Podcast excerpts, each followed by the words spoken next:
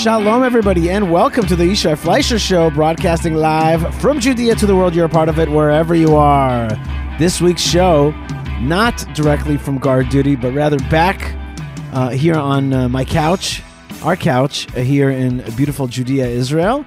And I am reunited with the one and only Malkah Fleisher. Yay. Shalom and welcome. Welcome back to the couch. Thank you very much. And I'm on a, a little break from uh, the army.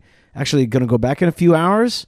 Uh, and uh, got got a chance to come home, sleep a little bit, relax, uh, and eat a little bit of maki food. Thank you so much. You're welcome. Because food in the army is weird, uh, and I haven't been they eating too much. They do a pretty good job here, though, right? Um, like it's not like cans cano beans. Like they make you food. Last night they sent uh, those tin foil things, and it had uh, uh, chamgashit, chamgashit, and and I it was like of. Uh, Of uh, shawarma type meat, mm-hmm. I, I didn't. I didn't have anything. Well, you were having a tummy ache. I was having a tummy There's ache. There's a lot of sicknesses going around right now. Yeah, yeah, yeah, yeah, yeah, yeah. And our and our I think and it's our, a few things. One of our one of our uh, beloved uh, show producers, Yocheved, yeah, uh, got some serious COVID. It's so sad. So we gotta uh, pray for refuah shlema. I think that people are so emotional yeah. these days, and so like. you know, dealing with this situation that their little immune systems are not doing very well. It could be that. It could be that. Uh, there was the son of Rav, of Rav Madan uh, from, from the Gush here who lost both of his legs in an explosion uh, that wow. that killed a few of his buddies as well in Gaza. Wow. And he just got out. Wow, and he's smiling, down. beaming, beaming, smiling wow, face. Wow, wow. You could see his legs are cut off above right. the knee. And he's just beaming with, with like light and joy. I was, I was, I had to like, I had to look away. It was like really? so, it was so strong. His, his, his, his joy at having survived, and like you could see the whole hospital staff was around. Right, him. They all came out to like wave him, wave him. Right, goodbye. And he's gonna be back there, you know. And they yeah, said he's gonna have oodles and oodles of physical therapy. Yeah, and, yeah, yeah. And uh, wow, but uh, there's, you know, there's, there's a lot of heroism. There's a lot of strength. There's a lot of troops that are now battle ready. Much right. more, I think in, in general, Israel is much more battle ready in general, from the Air Force down to the grunts, uh, to the tanks. Including and the, the civilians, artillery. I would say. Definitely, definitely. We're definitely bat- much more battle hardened than we've been in three months ago.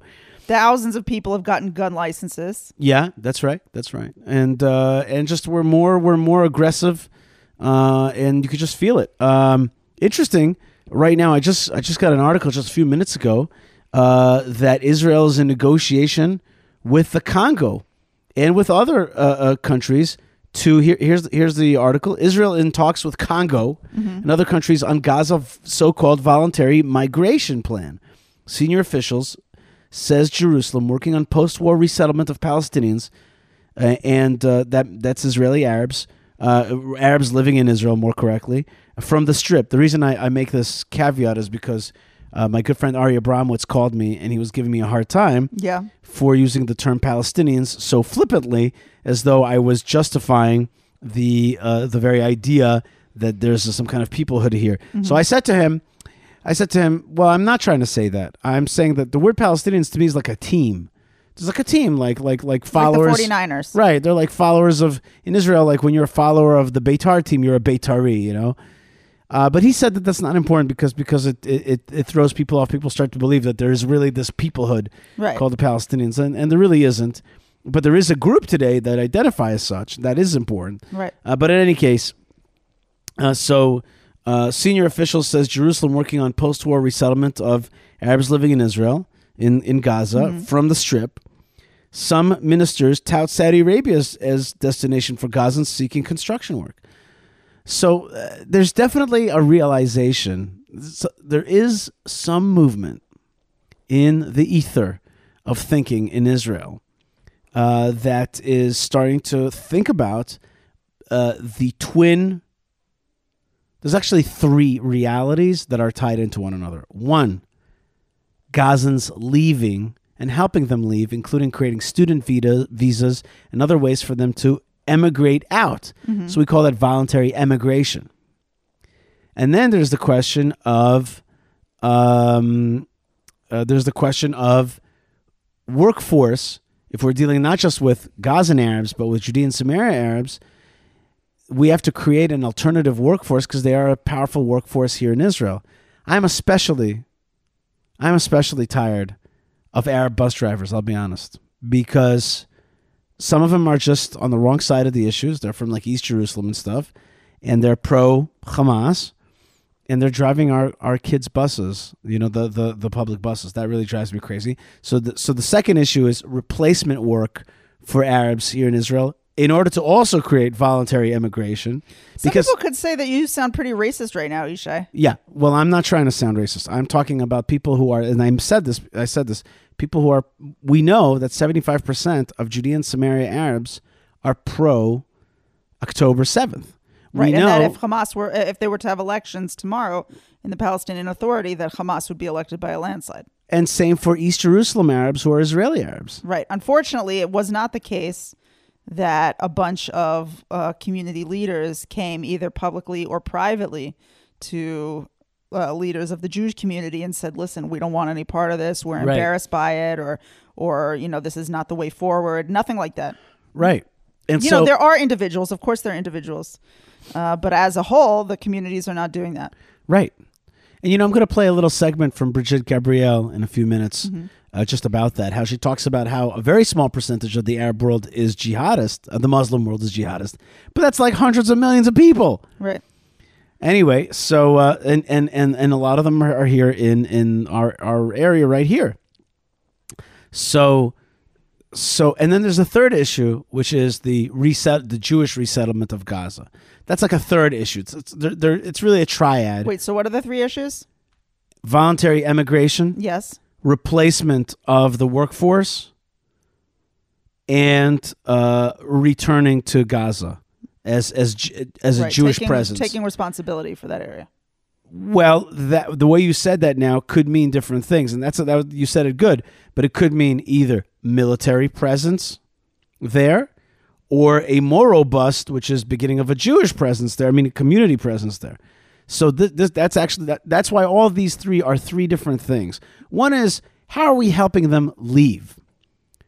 Well, I mean, t- talking about helping them leave, Yishai, is like its own massive, massive topic. Exactly. You know, a lot of people, they would hear you t- hear talk about having them leave, and they would just be like, oh, my God, you're like ethnically cleansing people. This was your whole plan from the very, very beginning, was to ethnically cleanse populations out of here.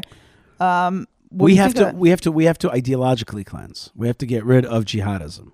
It's not an ethnic cleansing. It just happens to be that an ethnicity is afflicted with this way of thinking. Uh, jihadism, just like Nazism afflicted Germans. Right. Okay? Uh, so yeah, you have a, you have a war with Germany, um, but you're trying to root out Nazism. As right. a thing. And I want to add that right now the conversation is about, this is something that I find fascinating. The conversation about, what'd you call it? Voluntary, what's the second word? Resettlement. R- voluntary resettlement, voluntary resettlement. Mm-hmm. Or... Or becoming a refugee, mm-hmm. leaving, right? Leaving Gaza. I have this conversation with people a lot on Twitter. That's my preferred social media platform. And so people will talk about like the horrible conditions in Gaza. And so then a person like me will say, why is it that Egypt has not opened the border and allowed people to come in as refugees to, to save them from this circumstance? Obviously, you know, all of us see the pictures from the war, right? Like nobody thinks that it's like beautiful. No one like cannot get their eyes filled enough with the horrible tragedies of war. Everyone looks at it and says, this is terrible. This is a terrible situation. And and I, I'll tell I'll talk for myself now. Like I see pictures of people in the hospital and I feel sad. I'm like, this is sad. I don't I'm not like I'm not like, yeah, get them. I mean, I think that we have to destroy terrorism and we have to be ruthless about it. But like, I'm not pleased by pictures of, of hurt people. Right. So I think to myself, like, why isn't someone doing something for these people? Now, the people who should be doing something for these people is not us, right? We are the people who are at war right now. We are the people who are trying to root out forever the threat against the Jewish people here in this area. Right. Root it out forever. But there are people around the world who really ostensibly, or at least verbally, support the Gazans. They say this is, you know, they, they, they advocate for them. So then you go, okay, like I, I believe you, you know what I mean? You, you care about Gazans. So what are you going to do? Like, how can you help these people? What they need right now the most, if you look at the pyramid of a person's needs, the Maslow's hierarchy of needs, what they need right now is security.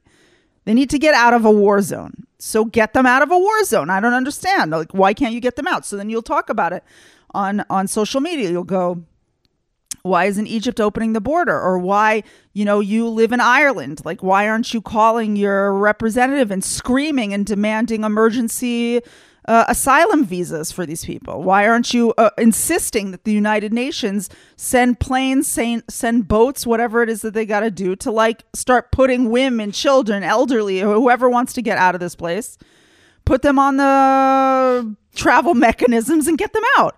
And so, I'm not talking about ripping people screaming and crying out of their home that they're trying to hold on to with their claws. I'm talking about people who are like, I don't want to be here. Get me out of here. Please put me on a plane and take me away. I want to go now. So why aren't the people who want help getting help? Well, uh, the United States, here's Matthew Miller, Miller, okay? Yeah. He's uh, the Secretary of State Department spokesman. He writes, the United States rejects the inflammatory and irresponsible statements from Israeli ministers Smotrich and Ben-Gvir. There should be no mass displacement of Palestinians from Gaza. What what what's the what's the uh, context of that? The context is what we talked about, which is what. The, the, what did they say? They said voluntary resettlement. They said people who want to leave should right. be helped to do so. Right. People so, who want to leave should be helped to do right. so. That's right. And the rest of the world looks at that and goes, and the, uh, this is what's shocking. The rest of the world looks at that and goes, no, they shouldn't. Right. These people should not be helped. Don't help them. Well, well, no, no, no. Come on, let's let's be fair. What they're saying is they want to see, they they want to see, they, they want to see a resettlement of the Jews. They want to see no Jews. And yes, Palestine, that's what they want. So like to them, this is the backwards thing. I wrote, I wrote to Matthew Miller, I wrote, the displacement has already happened. Hamas's war has caused it. It's a fact. It is, right. it, there's already a displacement. Right, there's displaced people, correct. Now the big issue is creating a program of voluntary resettlement for suffering Gaza Arabs. That's what I wrote. Uh, and I think that's right. Anyway, those those are the three the three issues about how to deal with this population. One is voluntary resettlement, two, an alternative workforce for Israel, and three, how do we govern Gaza, uh, one level or another? I am a maximalist in terms of I believe that Israel should be living in Gaza and we should return to our ancestral connection to Gaza. But there's different voices there in Israel, which they say, some people say, no, just just a military control of the area. I think I saw that uh, Professor Eugene Kontorovich uh, put out some article in the Wall Street Journal. I think yeah. he talks about that, his latest article. And I didn't get to read it yet, but I saw the headline, and it was it was saying that basically Jewish settlement in Gaza would be the litmus test for determining if terrorist ideology had been removed from that place. If Jews can safely live here, then we know we have succeeded in destroying Hamas, basically. Right. Also, also, like, you're talking about America's concern, or the, the, the administration is concerned with displacement of people. Hamas has managed to displace Jews. We ethnically cleansed Jews from Gaza, and now they've managed to ethnically cleanse Jews from the around the Strip. And so that's what they're doing. It's it's basically like they're ethnically cleansing us. Right. And and let's lest we forget, on October sixth at five a.m., the biggest uh, topic at hand in Israel was judicial reform. Right. And by seven a.m., it was Gaza. October seventh. On October seventh, right. right. That's right. It was like we uh, we were put in this position. Wow. You know, you know, Malkah, you and I were just discussing policy just now. Um. But like how how amazing has been the change in the last three months? It's just it's just really I can't believe it's been three months. Yeah, it's been three months. I saw Carolyn Glick put this. Um, she put up a, a meme on on Twitter. She was like, "How can it be?" I was very surprised to see that it was January first when for me, like, we're for in in Israel, it's it's October eighty-fifth. Right. It really feels like it's crazy how much time has passed. Yeah. Yeah, and we don't hear a lot more about the, about the ref, about the uh, abductees. We don't hear much about them right now. Um, Israel, no, it, according to foreign media, Israel struck uh, a the number two of Hamas. His name is Arouri. Now, what, what people don't know is the word arur means accursed. It's like a really bad word for accursed. So Aruri is like the accursed one, like like like. After the after we read the Megillat Esther, yeah, we say like Baruch Mordechai HaYehudi, and then we, we say I can't blessed remember the last is Mordechai word, Arura, the Jew. Arura Zeresh, right? right. We, we Arura, say like Aman, Zeresh, Arura, the, we, the wife of Haman is like accursed. Arura right? is like a, is like is like really it's a, it's accursed. It's it's it's a, it's a tough word, and that's what this guy's name. He's like he's like a curse, Aruri. He's like the the the, the uh, manifestation of the curse, and he was shot. Uh, now they're saying by a missile coming from a drone uh, in the Hezbollah neighborhood of Beirut, which is uh, which is very close to home to Hezbollah, and uh, foreign media is attributing it to Israel. Israel is not not denying it. Not denying it, but but also not taking credit for it. And um, this was a big signal. You know, Israel promised that they would do a, a manhunt uh, like they did after the Munich massacre, uh, that they would hunt down the perpetrators of, of this thing. And uh, th- this guy, Aruri, was also the uh, planner of the kidnapping of the three boys that led to Uh, that Gaza war. Right. Wow. This guy's got tons. He's got a war, at a least war at, they've at least thirty death, Jewish deaths wow, on wow, his hands. At least, at least. Not to mention this whole war in which. Uh, By the way, their best people, Hamas's best people, like Aruri and Sinwar, mm-hmm. are fluent Hebrew readers and and very much follow Israeli media and Israeli politics, and identify moments of weakness. And they and all the na- analysis that I heard this morning, they're like saying like these guys, they understood Israel, uh, and and they and they followed its right. Media. We were at a moment of weakness, right? And and but they and, didn't know, and they struck, yeah.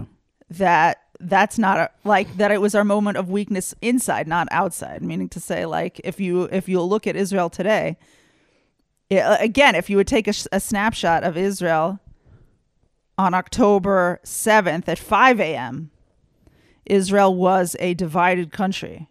At seven a.m., it was uh, as, almost as strong as it's ever been. Well, you know, Malkah, I, I, I think that you're partially right. I think that there's also some exaggeration there. I think that the...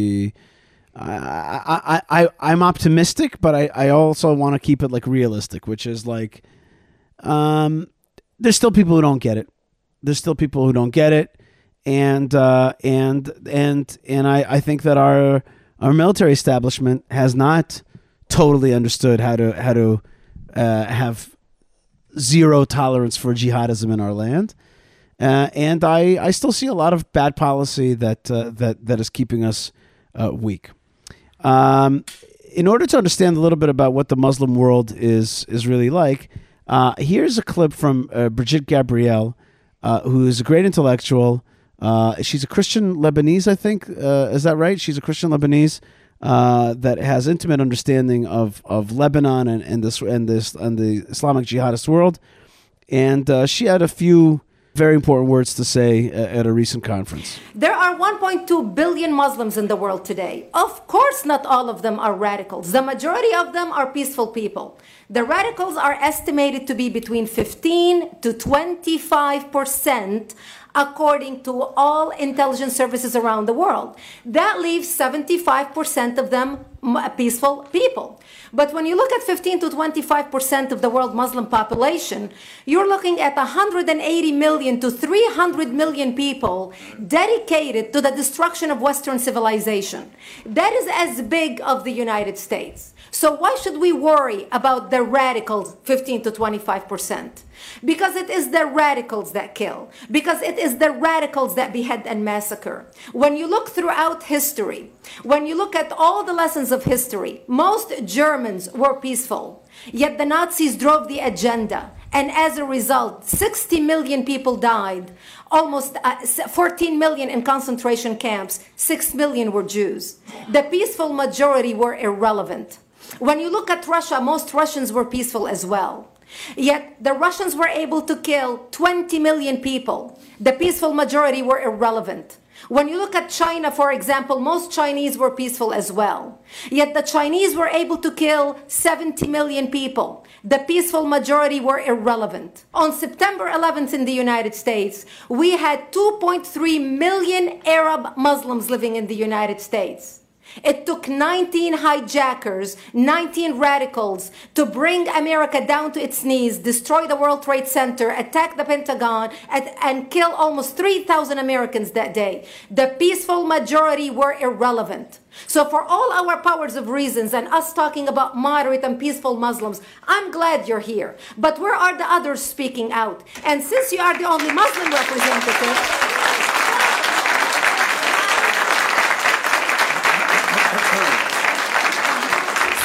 Applause till the end. Thank you.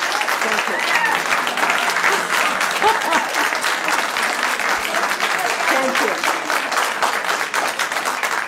And since you're the only Muslim representative in here, you took the limelight instead of speaking about why our government, and I assume, are you an American? You're an American citizen. So as an American citizen, you sat in this room and instead of standing up and saying a question or asking something about our four Americans that died and what our government is doing to correct the problem, you stood there to make a point about peaceful, moderate Muslims. I wish you brought ten with you to question about what, how we can hold our government responsible. It is time we take political correctness and throw it in the garbage where it belongs and start calling it. That's the reality of, of the jihadist world uh, around us. You know, Malkah, um, we're also beginning a new Torah portion. Excuse me, we're beginning a new Torah book, the yeah. book of Exodus. I have to say that putting away the book of Bereshit was uh, very emotional for me this year, and like hard for me. I like I closed the book and I like I like hugged my little book in shul. And like held it to myself for like five minutes. There was something about going through the stories, and it seemed like every week the Torah portion has been so intertwined with our actual current reality that it was like impossible to ignore. Saying goodbye to like the forefathers and putting them aside and going through the like really kvetchy, muddy, arduous, long controversy of the Jewish story from enslavement to, to the land of Israel. It felt like, honestly, it felt like I was a little nervous to get into the long schlag. Oh, I see. Uh, like of, of the book of Shemot. Right, of the book of Shemot. The of book of Exodus. It, like it gets dark and it gets hard and the Jewish people are kind of lose... Uh, Well, it lose, get, lose it a little bit. It gets dark already from, from when they start from the sale of, of Joseph, and then the Torah kind of goes through a long period until until Exodus, until until until the receive until the splitting of the Red Sea and the receiving of Torah Sinai, and then later, then we have the, the book of Vayikra is like a break, right? The book of Vayikra, the, the book of Leviticus is like a book of like okay, it's laws because now it's the time to learn Torah. God's giving you right. the Torah at Sinai, Get prepared. and then and then you're about to enter the land in the book of. Uh, and the book of Numbers, the book of Bamidbar, and then rejection, right? You know, and then a preparation with a new generation, and then the book of Dvarim is like all Jewish philosophy and, and laws, and, and and kind of like it, it kind of like it only is left to you is like about to happen. You know, right. my my good friend Zev uh, has has such a great teaching. He says, you know, if you, you know Moses is coming to the edge of the land of Israel. And he doesn't get to go in. Like, what's that all about? That's like that's that's like you. you and God says, God, Zev says that God would say to to Moses, "Look where you started your job. The Jews were enslaved. You were you were outside of the whole thing, and then and then well, look where you ended up on the edge of the land of Israel with the Torah, with the freed people. You did a lot, but you can't do it all. It's it's all the next generation right. has to do it." He's like the same thing for King David. It's like, look where you started. The Jewish people were were, were were were were you know not a united tribal people. They didn't have a capital in Jerusalem, and here you come, you become a king, you establish the Davidic monarchy, you you bring the people together, okay? You you build up Jerusalem, and okay, but you're not going to get to build a temple. That's leave that for the next generation. Right. You don't get to do you don't get to do everything. Right. But it is kind of a relief that we're going to now be meeting Moshe, and to like he's uh, he's the one who's ready to go through thick and thin with us, no matter what we look like, no matter what we act like. Right. And uh, he's ready to to come and and help us uh, get all the way to the promised land. You know what else is in this week's Torah portion? Um, let's just talk about Moses for another second. There is the signs that God gives him, and I have a whole explanation about the signs that, that God gives Moses, but just one of the signs is that he says, take this cup of water and spill it on the ground, that becomes blood. What what is that sign all about? What does that mean? Well, it means that the you know the Nile is going to turn to blood. What is why is does the Nile turn to blood? What what what's what does that sign mean? I actually have an explanation for that sign, which I think, which I think is, uh, which I think makes sense, which is that the Nile is where they threw the Jewish babies, right? And yet the water like cleansed it. You know, the the the the, right, wa- it took them the away. Crocs ate the babies, right, and, and the, and the water yeah, disappeared. So therefore, the water was clear, and it was okay. And so you'd think that like the water kind of erased the the murder and the death. And God's like, no. Right. I'm going to pour it out. We'll go- see it all. We'll see it all. Like it, nothing hides from me. And that that evil is not going to hide from me. And I think I think that's important about now as well, which is like Gaza has turned to evil. Right. But it has be- are, it's Hamas. Hamas. It has become an evil. It has become an evil. Right. And God is now saying it's time to purge. Right. Rip it out evil. Of the ground. Right. It's time to purge and cleanse that land and, and, and, and root out those tunnels and root out the people that are that are for that. And it's time to cleanse the land uh, from that evil. It has become an evil. Think of it in biblical terms. Like a piece of land has become entrenched and just totally filled up with, with evil above the ground, in the air, on the ground, and below the ground. By yeah. the way, Isha, I just want to say regarding below the ground, there have been reports recently of these same tunnels now in Judea and Samaria. Have you seen these reports? I have. Uh, some of them are accurate, and some of them are a little hyped up. But, but the bottom line is, look, it's they've learned that it's a it's a good technology.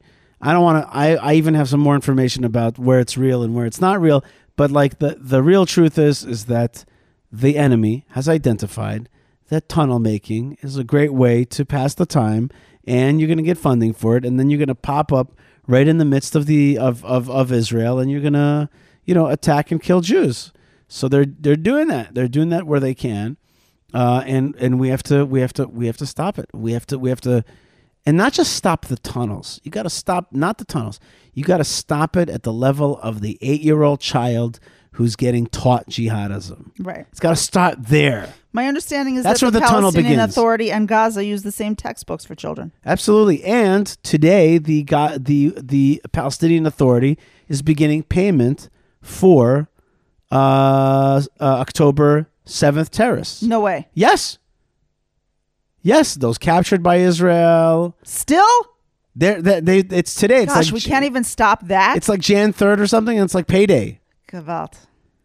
You know, twenty twenty-four, they, you know, the, the, you know, mama needs a check. So, you know, they're getting paid two thousand shekel each uh, That's month. Not very much. Okay, but it's it, but, but it's still disgusting. It's a lot of money for for it's them. A lot of money, for, and for they their, don't have taxes, right? That's right. And so and and and uh, and more if you actually murdered and all kinds of stuff like that, you get bonuses. Wow. Uh, so that begins today. So that's that's pretty sick. Um, the other thing I wanted to talk about this Torah portion is Um, the the holiday that you and I will establish one day, which is uh, this is this is Jewish Birth Week. Yes, I love that idea. This is Jewish Mama's birth. This is this is what it's about. I'm gonna put it in my calendar now for like a year from now, but like three months ahead, and we're going to we're gonna start working on right this because this is the, this national is, holiday. That's not right. Like a we don't like say halal or anything. No, it's it's like a, a national holiday. National recognition. It's to celebrate Jewish birth. Jewish midwives, the whole thing. Right. Fertility, Jewish fertility uh, system. Right. The whole thing. The raising of the kids, the whole thing. Like, we got to have a week to celebrate the, the Jewish, Jewish mother, Jewish the Jewish mother the, the Jewish, Jewish birthing, the Jewish nice. midwife. People will love it. The, we want to celebrate the, the, the hospitals that do a great job at it. We want to celebrate great midwives.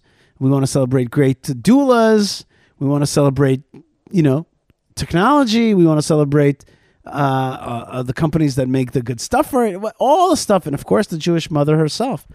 Uh, so, so that's this week's Torah portion. I really, I really think that that would take here.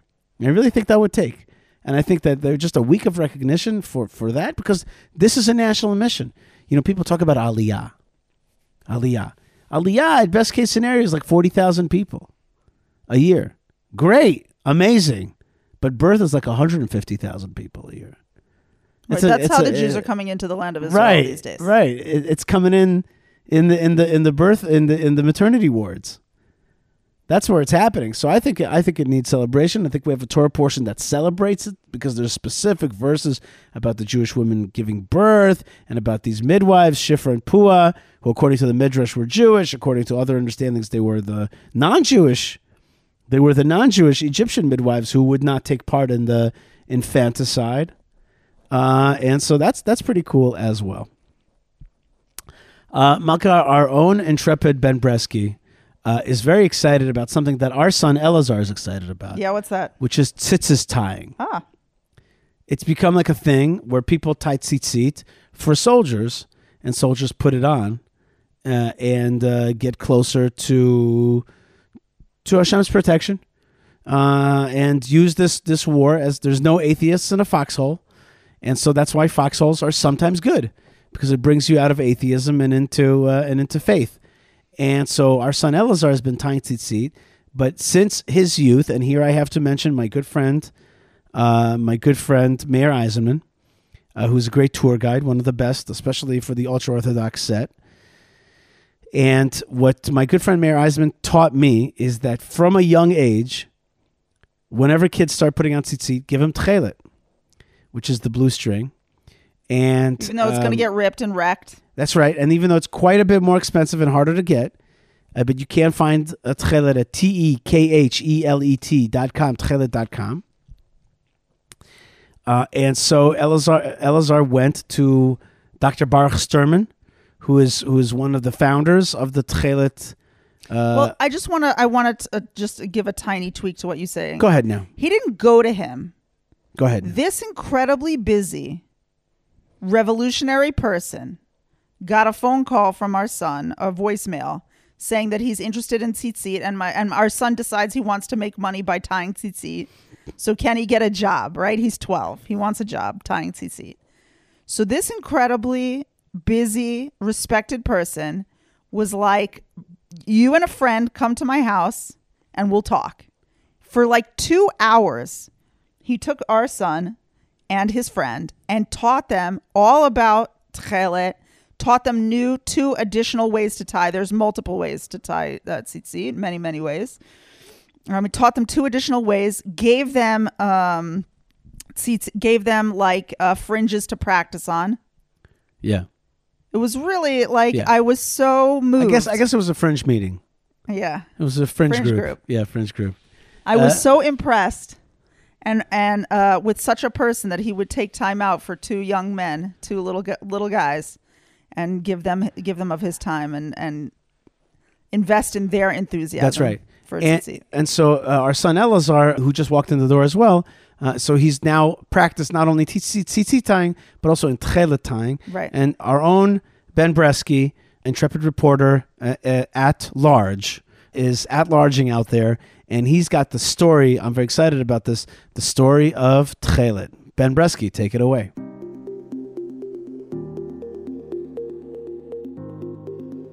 This is a moment in Jewish history. Tzitzit are the four tassels worn on a tallit as described in the Torah. Numbers chapter fifteen states, "You shall make for yourselves tzitzit upon the corners of your clothes for generations, and on the tzitzit give a string of blue, and you will see them and remember all the commandments of God." I decided to talk about the history and significance of tzitzit because this week I spent an evening tying tzitzit for soldiers as part of a special project. Kihilat Eretz Hemda, based in Jerusalem, has been donating supplies to Israel Defense Force soldiers. They also responded to a call for increased demand for tzitzit. A tallit katan is traditionally worn all day on an undershirt-like garment with four corners.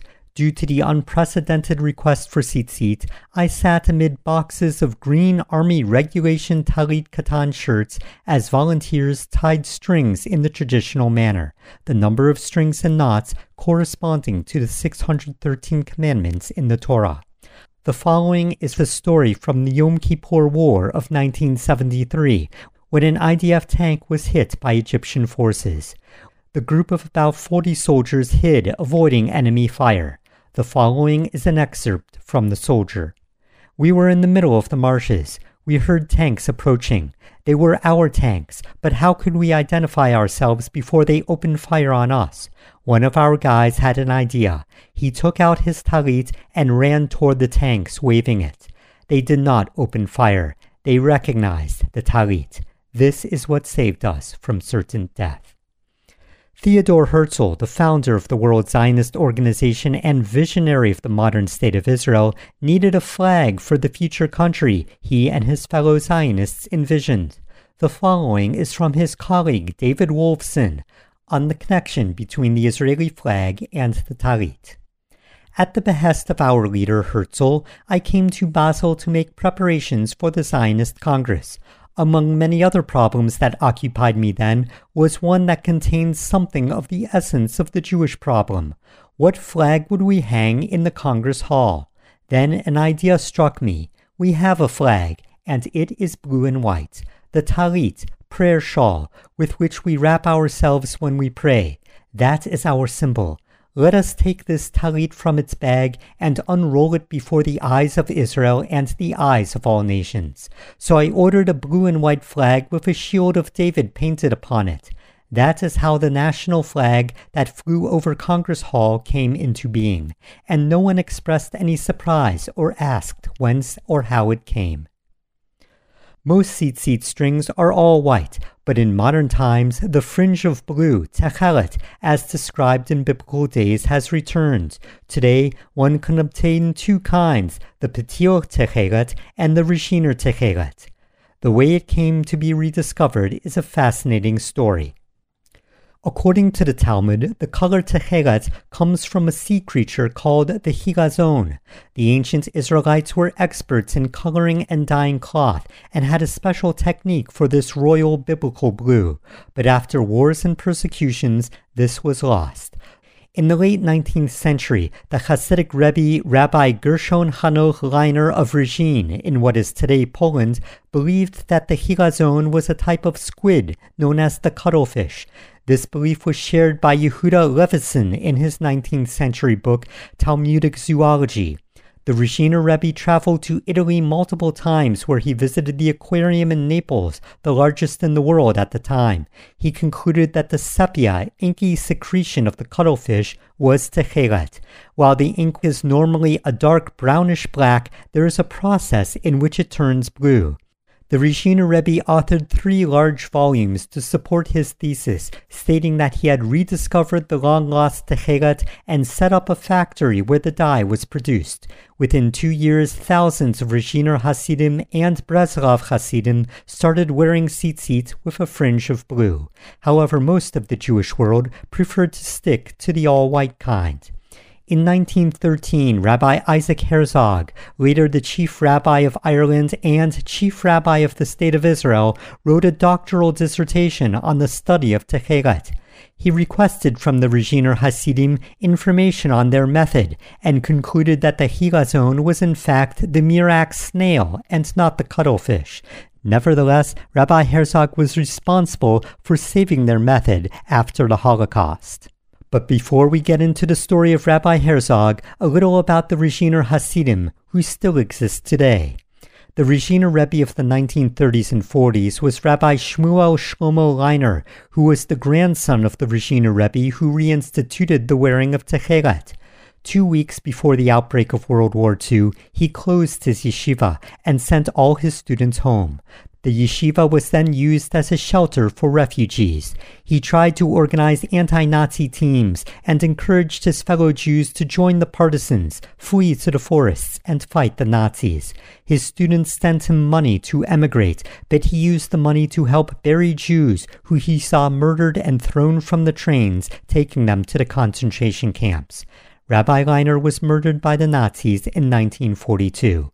His brother-in-law, Rabbi Avraham Yisachar Englard, became the new Rishiner Rebbe. He too fled to the forests, where he and his fellow Hasidim joined the partisans and fought the Nazis. He eventually moved to Israel, where he reestablished the Rishiner Hasidic movement and once again began producing blue techelet strings for tzitzit. This process may have been lost if not for the letters the Rishiner Hasidim had sent to Rabbi Herzog. While Rabbi Herzog did not believe they had the authentic Techelet, nevertheless he gave them the writings, allowing them to continue their tradition. Rabbi Herzog had studied the work of the French biologist Henri de Lacaze-Duthier, who in eighteen fifty-eight discovered three mollusks in the Mediterranean that produced purple-blue dyes. As the story goes, during a scientific expedition, a fisherman told him that the dye of a snail could change color, and he smeared it on his shirt. Initially, it was yellow, but when exposed to the sunlight, it changed blue. Rabbi Herzog also believed that when the Talmud described what the Chilazon looked like, it was describing a snail rather than a cuttlefish. Rabbi Isaac Herzog's son, Chaim Herzog, went on to become a major general in the Israel Defense Forces and later president. His son, Isaac Herzog, is today president of the State of Israel. In the nineteen sixties, there was a renewed interest in Techelet, due in part to the discovery of a dyed wool fleece from the Bar Kokhba rebellion period. By the nineteen eighties, several scientists were on the trail of the Techelet snail. Professor Otto Elsner of Shenkar College in Ramat Gan proved that when exposed to sunlight, the murex snail can be used to create blue dye. He published his findings in The Dyeing of the Murex Extract, an unusual dyeing method of wool to biblical sky blue. Later, Rabbi Menachem Berstein published the works of Rabbi Isaac Herzog and concluded that the murex snail was the original Talmudic Chilazon. Rabbi Eliyahu Tavger researched the snails along the beaches of Israel. Rabbi Tavger is the son of Ben-Zion Tavger, a Russian scientist who immigrated to Israel and became instrumental in uncovering Jewish ruins in the city of Hebron. He often joined his father on the risky excavations. By nineteen eighty-eight, Rabbi Tavger became the first Jewish person to wear what he called Ptil Techelet. He, along with Rabbi Berstein and others, created the Ptil Techelet Foundation, which is today headquartered in Kfar Adumim and manufactures and distributes Techelet strings around the world. Today, both kinds of Techelet can be purchased in Jewish shops, online, and seen adorning tallit and tallit katan. To close, I would like to share a story by the author Daniel Pinkwater, who, although secular, shows his appreciation for Jewish tradition in his short story, Talis. He describes his father, an immigrant from Poland, who used to attend a small Orthodox synagogue with other old Yiddish-speaking immigrant Jews like himself. He would often buy a loaf of ham after services, seeing no contradiction with eating non-kosher food and still going to synagogue every week. His grandson's bar mitzvah was being held at a large modern synagogue, and the rabbi, who prided himself on being contemporary, asked him not to wear a tallit for services because this was old-fashioned, antiquated Judaism and would embarrass people, especially any non-Jewish guests. The grandfather was so offended by the rabbi that even though he wasn't particularly religious himself, he went out and bought the largest tallis he could find, came early with his son Daniel to synagogue the next morning, and sat in the front row. The following is from Daniel Pinkwater's audiobook.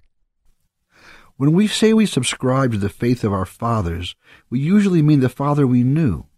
Also, there's a tendency for each generation to liberalize the belief. As the son of a ham-eating, iconoclastic, freestyle Jew, I was well on the way to becoming no Jew at all. What I was about to do was defy the obnoxious rabbi and support my father in a sentimental gesture. The tallis had no particular meaning for me.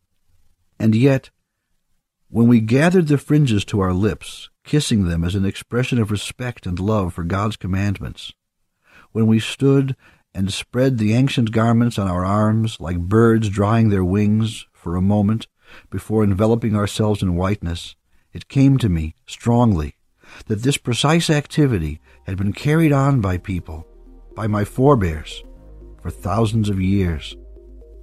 This has been a moment in Jewish history. Thank you to Yishai Fleisher. Thank you to all the listeners, and shalom.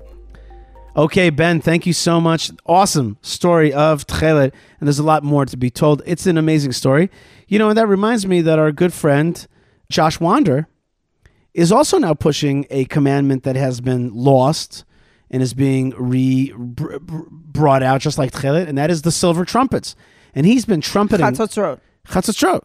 He's been trumpeting his silver trumpets uh, everywhere. He's been going to big rabbis. He's get, he had these things produced, these silver trumpets, and and he's going around saying that when a time, the Torah says, in a time such as this, in a time of, of challenge, when you when you when you need to call out to God, you blow these silver trumpets, and it's and he's been going around with with um, with these trumpets, going to major rabbis. He's got pictures with all the major rabbis, and he's he's bringing that out. And so that's very exciting. If you want to hear more information about that, uh, maybe maybe we'll try to get Josh on the show. Uh, Josh is also uh, uh, found Josh Wander, W A N D E R. You can find him on social media as well. Uh, and, and this leads me to one more thing. I am fascinated by war. That's, not not yeah. not by not by the uh, uh, you know he, not by I don't mean to say by the killing of one person to an, another. What I mean is, it's amazing to me how many ripples a war like this has.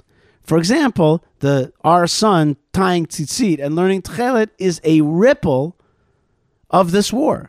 And so is these uh, silver trumpets. That's just one of the ripples that's happened. There's so many effects and ripples. Economically, scientifically, culturally, socially, politically, there's just so many ripples that come out of a thing like this.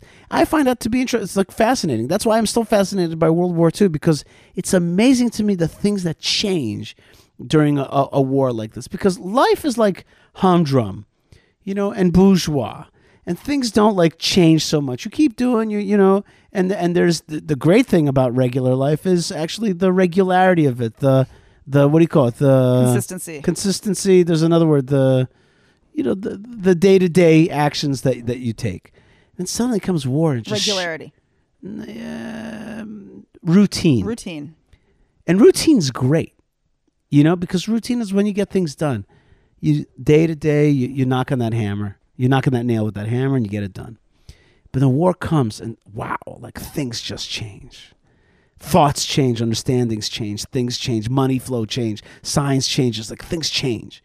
I'm just, I'm just always fascinated by how many ripples there are, and I've seen, I've seen unbelievable ripples, and I've seen so many ripples in my own life uh, change. Uh, and and one of the ripples, by the way, is that I'm back in the army suddenly. Like, yeah. How did that happen? I thought I was out of the out of the game. I thought I was out of the game. And uh, yesterday I was uh, practicing uh, M sixteen shooting, and I'm like, I'm back. Still got it. Yeah, still got it. Yeah, I'm back. I'm, I'm, I'm, I'm back and. And and you know and, and, and still be still am an active defender uh, of the state of Israel and the people of Israel. And that's just one example. That's just that's, again, there's many more like ripples and things uh, that happen on this war. Social media changes, all kinds of changes. In any case, I'm sure that you out there are changed as well somehow by uh, all that's happened.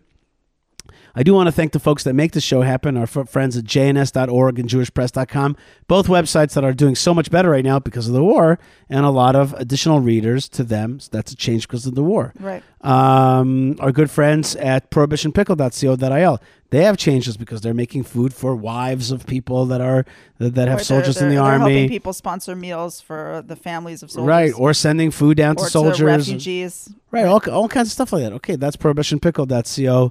Uh, dot il uh, and then um, and then we of course have our friends at Hebron, uh, Hebron, the Jewish community of Hebron, which is one of the places where they found this potential tunnel that's trying to be, not, not exactly in Hebron, but then the outskirts.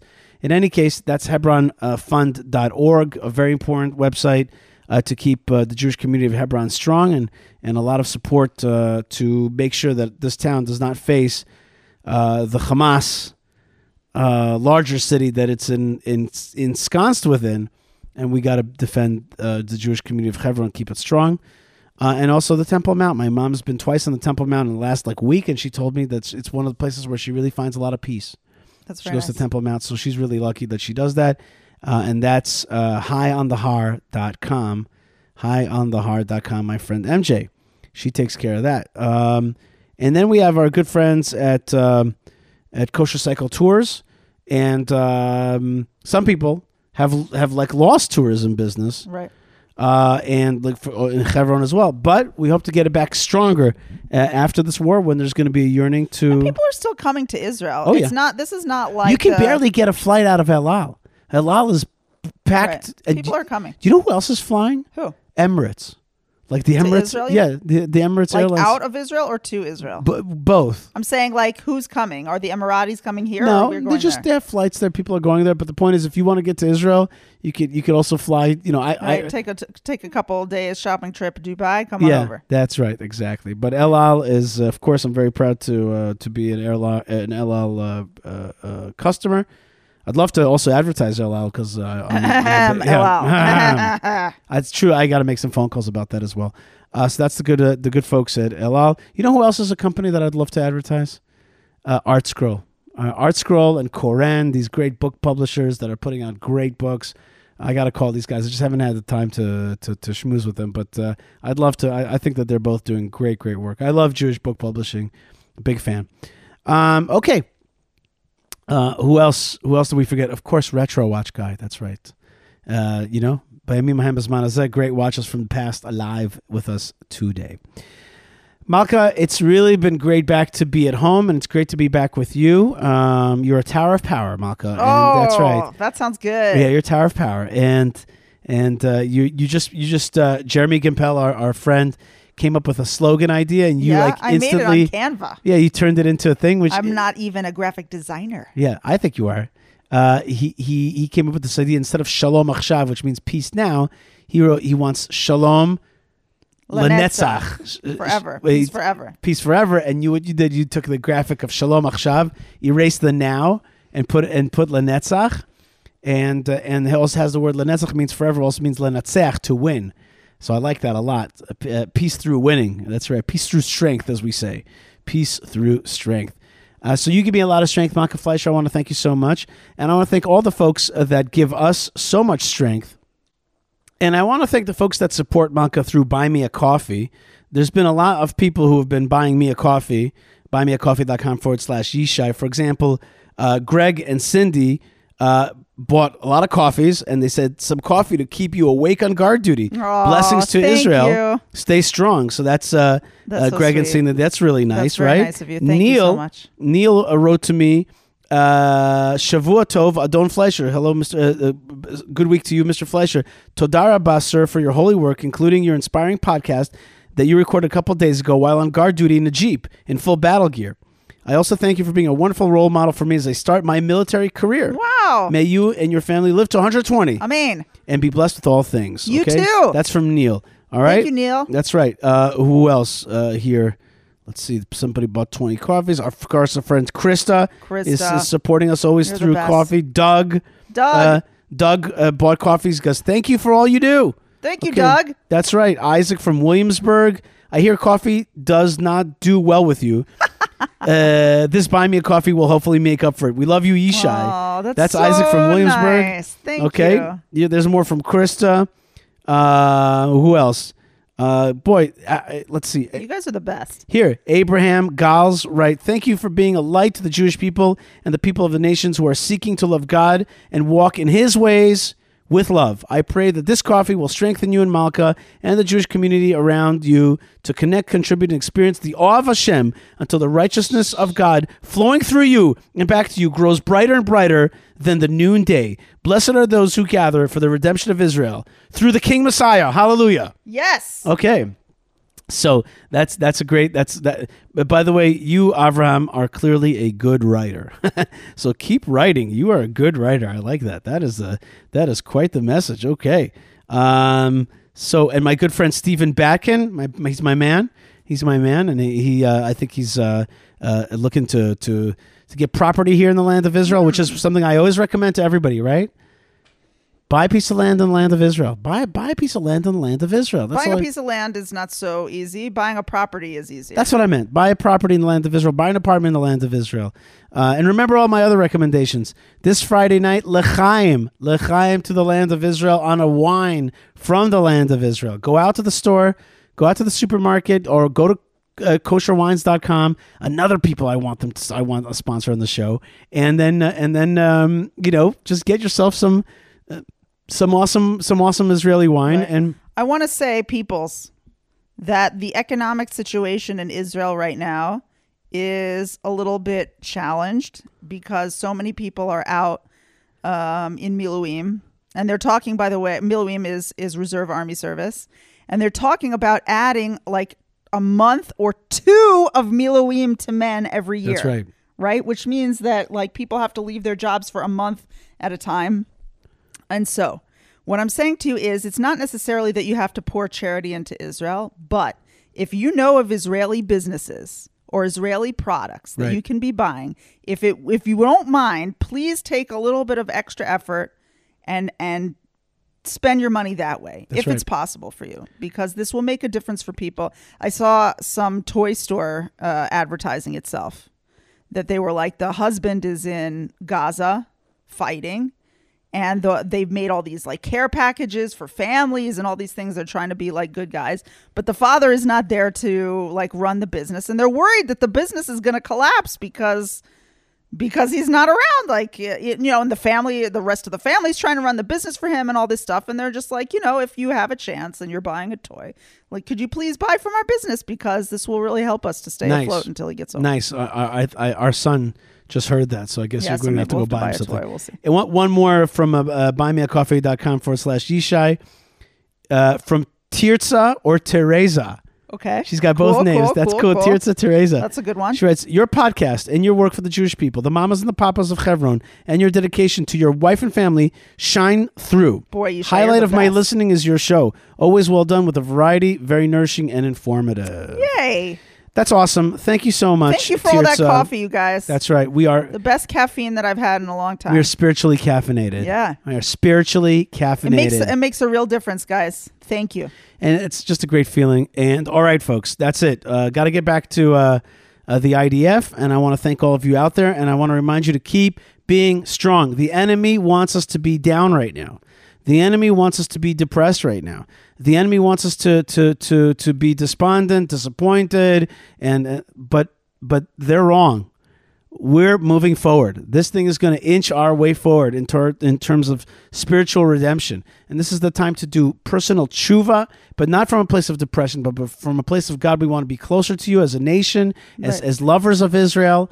Uh, and we all have to use this opportunity, use those ripples to get closer to God, to get closer to Torah, to get closer to following his ways, to get closer to Israel. Make those, what we call in Chabad, hachlata. Right, make a decision. An internal like determination, internal decision that I'm taking a step forward. What are you going to do this Friday night to bring your kids right. towards a consciousness of Eretz Yisrael? Are you going to have that wine? Are you going to are you going to have that picture? Something. Bring an innovation into your house. If you don't have a flag, put up a flag. If you if you don't have a picture, do it for this Shabbat. Put put like a picture of the land of Israel. Take one step. I don't know, make a Make some falafel. I don't know. I buy a hummus at the store. Do something that will bring you right, one, one step, step closer. More. Just one and step. You know, to say it in a way that's been said a million times before, we are not going to let these people have died in vain. If they had to go, then it's going to be for something. Whether it's to get closer to your own neshama, to your own soul, whether it's to get closer to the Jewish people, whether it's to get closer to the land of Israel, whether it's to fix something in your life that needs fixing, you are going to take that person who no longer has a chance to effectuate this world, and you're going to say, I'll do it for you. I'm going to make a difference. Uh, I just looked up just one step, and I've got, there's there's a famous like story in the in the Tanakh that has just one step. I'll talk about it a different time. But one of the just one steps is Alpine Skills Course for Everyone. What? International Mountain Guide, just one step. Alpine skills course for everyone. Imagine prepared over the years to give you alpine independence. You know what? I like that. We got to climb that mountain. You got to climb that mountain, okay? I got to climb those those Mount alpines. Sinai's in the distance in the in the week's parshas. You bet, you bet it is. All right, folks, keep all those good energies in mind. God bless you. Write me an email, Yishai, Yishai Fleisher dot com. Stay connected, stay part of the story, and thank you to Yocheved Seidman. God bless you. Feel Refuah better. Refuah Shlema, Yocheved, Ben Bresky, Tabitha, Lou, Moshe, Moshe, who makes it happen and gets it out to the world, gets our email out to the world, puts our show up. Our good man David, who's who's is working the the the Instagram and the uh, the uh, TikTok and the YouTube Shorts. He's he's working it. He is working it. God bless this awesome team, uh, part of this uh, great network, and God bless you wherever you are. Stay tuned, stay strong, stay connected. Thank you, Malkah. And Shabbat shalom. Shabbat shalom. Shabbat shalom. Shabbat shalom.